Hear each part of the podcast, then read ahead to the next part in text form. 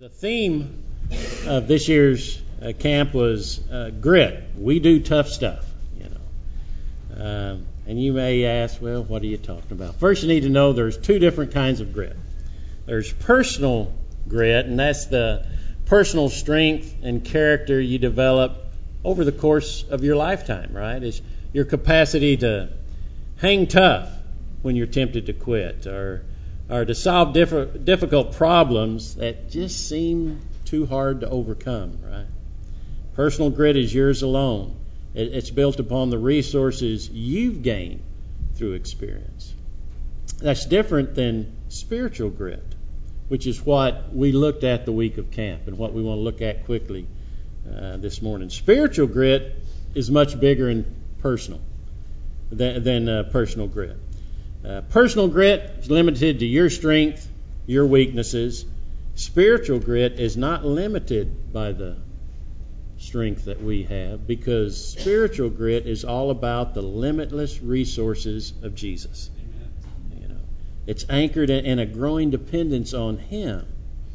And one of the best examples of, of someone having spiritual grit built into their lives is uh, we find with Peter. That's why we're going to look at several different encounters Peter had with Jesus and see how he's building this different spiritual grit into his life uh, there. And, you know, sometimes if you want to tap into that spiritual grit that the Lord has for us, you just have to take a risk. Think about the account that John read for us from, from Luke 5 1 through 11, you know. And in, in chapter 4, of Luke, of course, Luke's starting to tell us about Jesus' public ministry, right? First, it, he tells about his uh, little confrontation with the hometown people, right? If you remember the story, uh, they handed Jesus uh, the book of Isaiah to read. Well, and, and so he turns to uh, what we would have chapter 61. They didn't have chapters in their thing, but here's what here's what Jesus read. The Spirit of the Lord is upon me because He anointed me to preach to the, go- the gospel to the poor. He has sent me to proclaim release to the captives and recovery of sight to the blind, to set free those who are oppressed, to proclaim the favorable year of the Lord. And he stops his reading. There's more to read, but he stops there and he says, Today this scripture has been fulfilled in your hearing. Now, the homeboys didn't really enjoy that saying very much. In fact, they ended up running him out of town. They wanted to stone him, but he kind of slipped through, you know. But Jesus kept on teaching. And it said the people were amazed at his teaching because his message was with authority. And he began healing those who were in need. And again, it said the people were amazed because they saw the authority and power that Jesus had. And so now you have lots of crowds, and they're crowding in on him. That's why, as as John read there, you know, he's so crowded he has to step into Peter's boat and ask him to push out.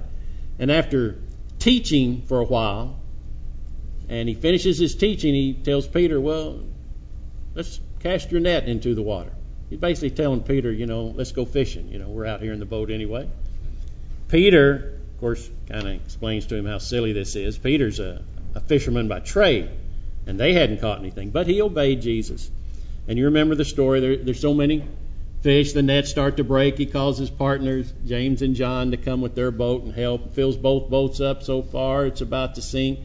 And it says that uh, Peter fell down at Jesus' feet and says, Go away from me, Lord, for I am a sinful man. What caused people to, uh, Peter to recognize this? It says in verse 9, For amazement had seized him and his companions. So this is that supernatural grit God is placing in Peter and his companions' heart. And they were ready because of it to take a risk. You notice verse 11, the last one John read. When they had brought their boats to land, they left everything to follow him. Think about this. They left everything. That was their livelihood. This is how their work where they could live and make a living, and yet they left it all behind to follow Jesus. Now, that doesn't make logical sense. You know, personal grit, the, Peter would have said, All right, now how can I make this work? I need to work and fish, but how can I still. No. This was spiritual grit laid on Peter's heart. that he said, I'll leave it all and follow this man. And uh, so he began to truly find out what it means to follow Jesus. And because to follow Jesus is going to take courage. Okay?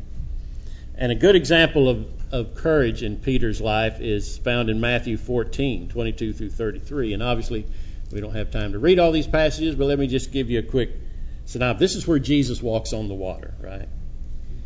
Um, there's a uh, lot of lot of people there, and uh, when he finishes with with the people, he's just fed five thousand plus, you know. So there's a lot of people here. He, he he tells his disciples, "All right, y'all jump in the boat and y'all go ahead," you know. And you know, I don't know about you. I, I guess his disciples figured, well, Jesus will catch up with us later, right? But do you, you think they ever thought about how's he going to catch up with us? We're, we got the boat, you know. Jesus dismissed the crowd, goes to pray, and at the time Jesus is praying, winds are coming up for the disciples in the boat. It says the waves are battering the boat, and uh, they look up, and here comes Jesus walking on the water. And Matthew tells us everyone was afraid at first; they thought it was a ghost. But you know, Jesus said, "Take courage, it's me." And you know, Peter, hey Lord, if that's you, call me out. You know, he wanted to do this. And so here's Peter stepping out of the boat, walking on water, heading toward Jesus. But you know the account. He took his eyes off Jesus, didn't he?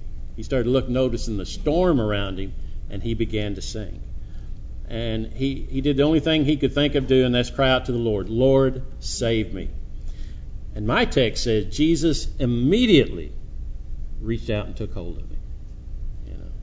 And when they got in the boat, the storm stopped.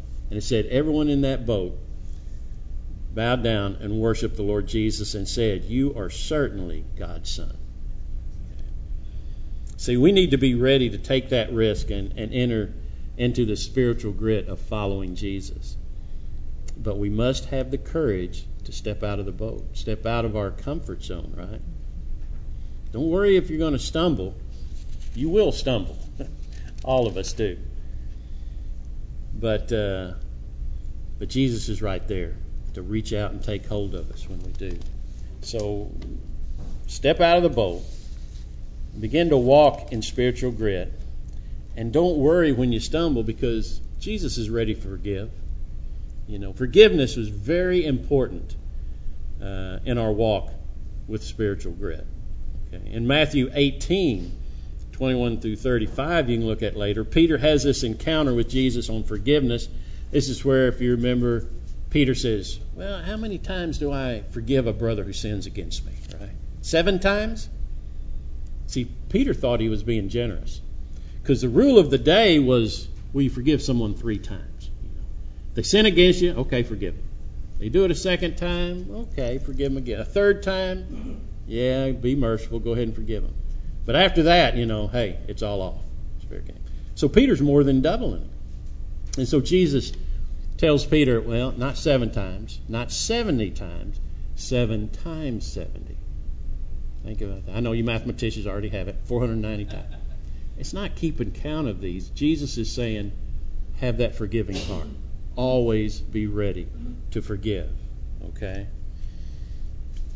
Paul lets us know how we should be treating uh, one another in Romans 12.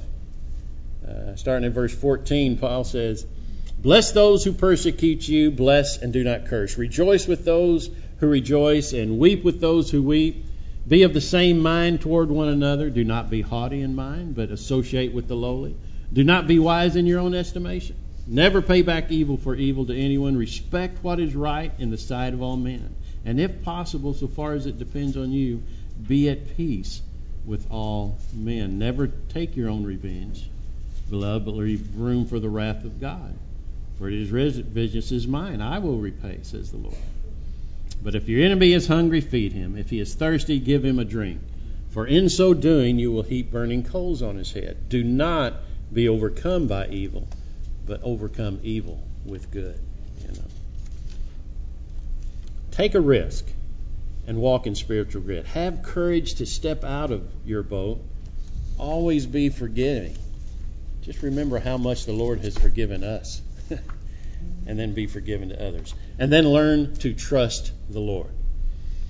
In John chapter 6, Jesus challenges his disciples just see how much they're going to trust him, right? You know, just before in the early in the chapter, he John in John he's talking about uh, some very hard sayings to understand. You know, the people are asking him, you know, what shall we do so we may work the works of God? They had just been fed by just a few loaves and a couple of fish. And so, hey, this is pretty good, right? We'd want to know how to do that. Jesus knew what was really on their mind. And uh, so he told he told them the work of God is to be, basically the work of God is to believe in me, believe in the one God sent, which was Jesus Christ. And they asked, well, you know, they'd just been fed, so they asked, well, you know, God sent bread from heaven to their forefathers, which sustained them, you know. And uh, Jesus explained to them that He was the bread of heaven. That the bread of heaven, manna, that God sent to the forefathers, that lasted a day. Couldn't take more than a day's worth. It lasted a day. But He said, if you want eternal life, then you need to partake of Jesus' flesh and drink His blood. And people didn't understand. What's He talking about here? how do you eat someone's flesh and drink their blood? And it's just hard for them to grasp and understand what Jesus meant. And and many began to turn away from it. Okay. Even the disciples said, This is a difficult statement, right? So in verse 66 of John 6 and following, Jesus asked the twelve, You do not want to go away also, do you? And here Peter answered, that spiritual grit being built into his life. He says, Lord, to whom shall we go? You have words of eternal life. We have believed and have come to know that you are the Holy One of God. See, Peter had spent time with Jesus. And Jesus had told the people the work of God is to believe in him. Peter's going to believe wholeheartedly in him? He's going to trust the Lord. Question is, do we trust fully? no matter what. Ernest Hemingway once wrote, The best way to find out if you can trust somebody is to trust them. And you'll find out. Peter knew he could trust Jesus. Are we ready to take that risk and walk in spiritual grit? Do we have the courage to step out of our boat, to always be forgiven, and to fully trust the Lord Jesus? Because if we are, then we're ready to fully surrender to Jesus, to surrender to His mission and purpose. And it seems easy. Well, if we fully trust Him, wouldn't we surrender to anything He has? Right? But many times we have our own way we think things should go. Right? We know what should happen, and we're ready to do it. Peter thought he knew what was best concerning Jesus. In, in John chapter 18, he gets a lesson in surrender. Jesus is in the garden at, at Kidron with his disciples, except one, Judas. But Judas is coming. But he's coming with the Pharisees, with officers of the chief priests, and a Roman regiment. You know, this is where they're coming to arrest Jesus. And they come, Jesus asks them, Who are you seeking? They said, Hey, Jesus the Nazarene. And Jesus just spoke. He said, I am he. Now, when he spoke in John's gospel here, it says, all these people coming to him, they drew back and fell to the ground. Jesus spoke and it knocked them to the ground. I don't know about you, but if I was with them and I got up, I'd turn around and go the other way. If someone just spoke. And I, but they didn't. They're there to arrest Jesus, right? Now, Peter, you know, he has other thoughts. You know, he knows what needs to be done. He knows what has to be. Because, see, this is Jesus, the Messiah, the one that's going to, uh, you know, redeem Israel, right? And think about it. If Peter had his way, he would uh, remember what he did. He stepped in front of Jesus, drew his sword, he's ready to fight, swings it, cuts off a poor servant of one of the high priest's ear. You know, he's ready to fight. So if Jesus has his way, they would have fought back those trying to arrest Jesus. And if they would have fought them back and won, there would be no cross. Jesus wouldn't have gone to the cross. If there's no cross, our sins are not forgiven. And we are still in our sins without hope. But Peter didn't get his way, did he? Jesus stopped him, healed Malchus, this servant who Peter had cut off his ear, and he turns to Peter and says, The cup which the Father has given me, shall I not drink it? See, this is why Jesus came, the cross. We don't always see the whole picture, but Jesus does. Peter thought he knew what was best, but he didn't. Because of the cross, we have forgiveness of sin and eternal life. And all you have to do is believe on the Lord Jesus Christ, and you will be saved. Uh, are we ready to surrender to His purpose, even when it's against what we think is best? You know, take that risk. Step out of your boat. Be forgiving. Trust fully. Surrender to His will, and realize what this all leads to is love. In John 21, we see Peter's encounter with Jesus on love. You know, this this is after the crucifixion. He's been buried. He's risen again. He's even appeared to the disciples already. But they're by themselves now again. And Peter, he's a fisherman. He says, I'm going fishing. Everybody says, All right, we'll go too, you know. And they're out fishing. All they don't catch anything. And early the next morning, they see someone on the shore. It's Jesus. They don't recognize him. And you know how, how fishermen do. You know, you, you come up to somebody, you always ask them, Did you catch anything? Jesus asked him, Have you caught anything? I said, No. He said, Well, put your nets out on the other side. Well, of course, when they did, you know what happened. So many fish, their nets could hardly hold them. Um, of course, in John's gospel, he would say that he recognized this is the Lord. Peter thought, all right, this is the Lord, because that's happened with them before, right? Peter's so anxious, he jumps in the water and swims to shore. The others row, bring the boat on in. And so they have breakfast on the shore there with Jesus. And uh, while they're having breakfast, Jesus pulls Peter aside. And uh, you, you remember the account where he says, Peter, do you love me? He asked him that same question three times. And by the third time, it said Peter was really grieved. You know, and said, Lord, you know I love you. You know, ask him three times. But each time, and Peter said, Yes, I love you. Jesus said, Well, if you love me, he said, tend my lambs. Shepherd my sheep, tend my sheep. See, Jesus' desire is for us to love and take care of each other. In John 13, 34 and 35, Jesus commands us to love one another as, as He has loved us. He didn't ask us to. He says, This is a new commandment I give you to love one another. And the reason is so that the world will know we belong to Him when they see us loving each other, caring for each other, lifting each other up. Love is so important, right? Everyone remember 1 Corinthians 13 at the end, you're listing all these different things, but what's the most important? Love. Love. That's the most important.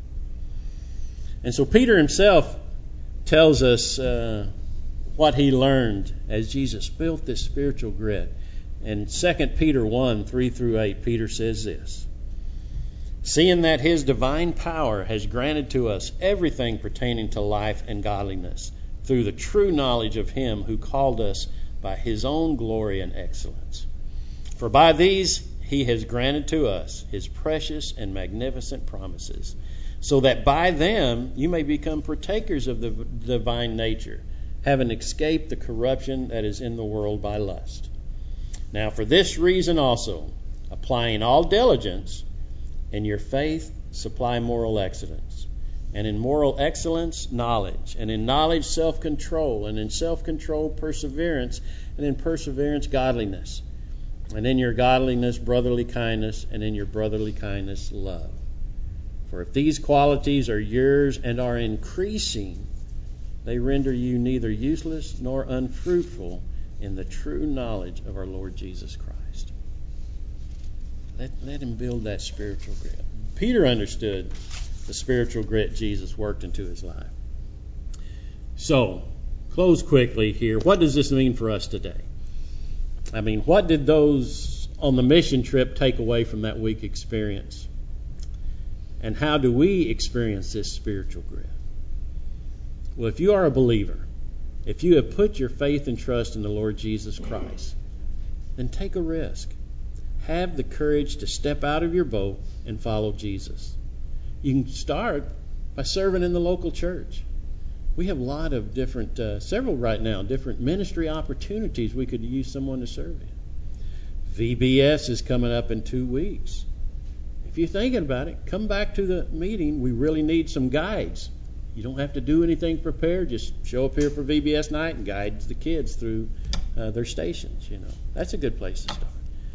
But take a risk. Have the courage to step out of your comfort zone and serve. Be forgiving. Realize Jesus has forgiven us much more than we will ever need to forgive someone else. Trust fully in Jesus. It doesn't matter what the world says. Stand on the Word of God because this is truth. This is it. Okay. Surrender fully to Christ. Seek His will, not your own. And love one another. And God will develop that spiritual grit in your life if you're a believer. If you are not a believer, if you've never put your faith and trust in Jesus Christ, you can do so today. Simply admit you're a sinner. Thank Jesus for the cross that paid the price for your sins. And ask Jesus to come into your life. And you will begin that journey of having spiritual grit built within you. Let's close in.